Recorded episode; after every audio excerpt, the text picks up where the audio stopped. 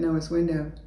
We've been talking about forgiveness, and today I wanted to jump back in and talk about the fact that forgiveness is a gift. And yesterday we talked about giving that gift of forgiveness to others who have offended us. But today let's talk a little bit about what God has given us as He's given us the gift of forgiveness. Uh, very often I get the question, How can I know for sure that I'm forgiven? And I think we struggle with that. It reminds me of the series Mark's been talking about because we have that internal struggle within ourselves and we're still fighting that sin nature every day. And the memories of our past will come back and Satan likes to just throw his finger in our face and accuse us and and and uh, say that maybe we really aren't forgiven. So it's uh, it's important for us to know for sure what our standing is. And we've spent some time in the book of Romans talking about the fact that we have a standing before God. Uh, but we're going to talk today about what that's based on. So, jumping back into what we talked about a little bit yesterday in answering the question, How can I know for sure I'm forgiven? Let's remember this, just like we talked about yesterday.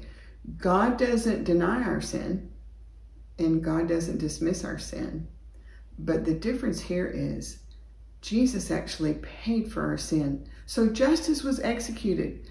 It, it wasn't that God didn't let it go. God didn't say it didn't happen. What he did is he sent Jesus to die so that our sin could be paid for. And that's why it's so important to, to understand that, to really know that we truly are forgiven because it's not based on us. It's based on what Jesus did for us. So that's how we can know for sure. So let's let's look at a few scriptures that will um, um, give us confirmation on that. And you know, we'll go really quickly to First John. Now, First John is almost at the end of your New Testament. It's a short little letter that was written by John the Apostle, and there's three of them in a row. So we're going to look at the first one. In First John chapter one, verse nine says, "If we confess our sins to Him, to the Lord, He is faithful and just to forgive us our sins." and to cleanse us from all wickedness. So it's His faithfulness that we get the forgiveness from, not our faithfulness. Um, so it's it's based on us just going to Him and asking for that forgiveness. He's promised that He will give that to us and cleanse us from that wickedness. So let's look at another verse. And we talked about how Romans Romans is such a, a marvelous book to read to have a better grasp of our standing before God and, and the new birth and how that all affects us and how it happens. So uh, in Romans chapter 4, verse 5, it says, But people are counted as righteous. Now think about that. We're counted as righteous. So if you're going to count off righteous, unrighteous, unrighteous, righteous. So if you're going to be counted as righteous, we're counted as righteous not because of their work, things that we've done, but because of their faith in God who forgives sinners.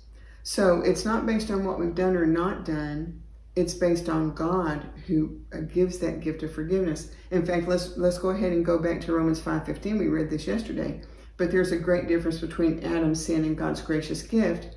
For the sin of this one man, Adam, brought death to many, but even greater is God's wonderful grace and his gift of forgiveness to many through this other man, Jesus Christ, Romans 5.15.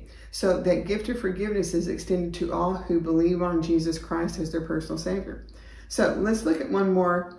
Um, well, it's a couple of verses, but I think they kind of go together. We talked about this not too long ago when John the Baptist was introducing Jesus, and he said, Behold the Lamb of God that takes away the sin of the world. So in the, the translation is he Jesus picks it up, that sin, and takes it away. And he's the only one who can do that. But so in the Gospel of John, chapter 1 and verse 29 is where we find that verse. And it says, The next day, John, that's John the Baptist, saw Jesus coming toward him and said, Look, the Lamb of God who takes away the sin of the world.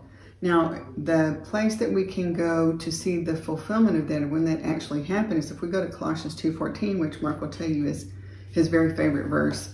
And it truly is, um, and such a powerful verse. And again, uh, Colossians is a letter that Paul wrote to the church at Colossae.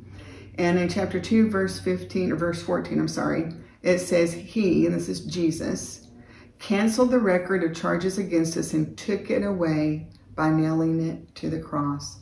Now, remember yesterday we talked about the illustration of the debtor no, no longer getting invoices because the debt has been paid. That's what Jesus did, according to Colossians. When he died on the cross, he actually nailed our sin to the cross and canceled it It was paid in full.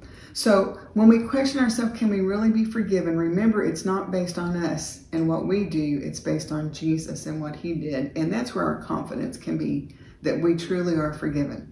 So I hope that encourages your heart today. Let's have a word of prayer.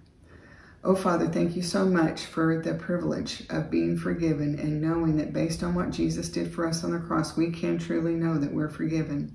And if there's anyone watching or listening today who does not know that that is the case in their life, I just pray that this will be the day they would call on you and say, Yes, Lord, I know I'm a sinner and I need that forgiveness. I need what Jesus provided for me and I want to be his child. I want to be forgiven.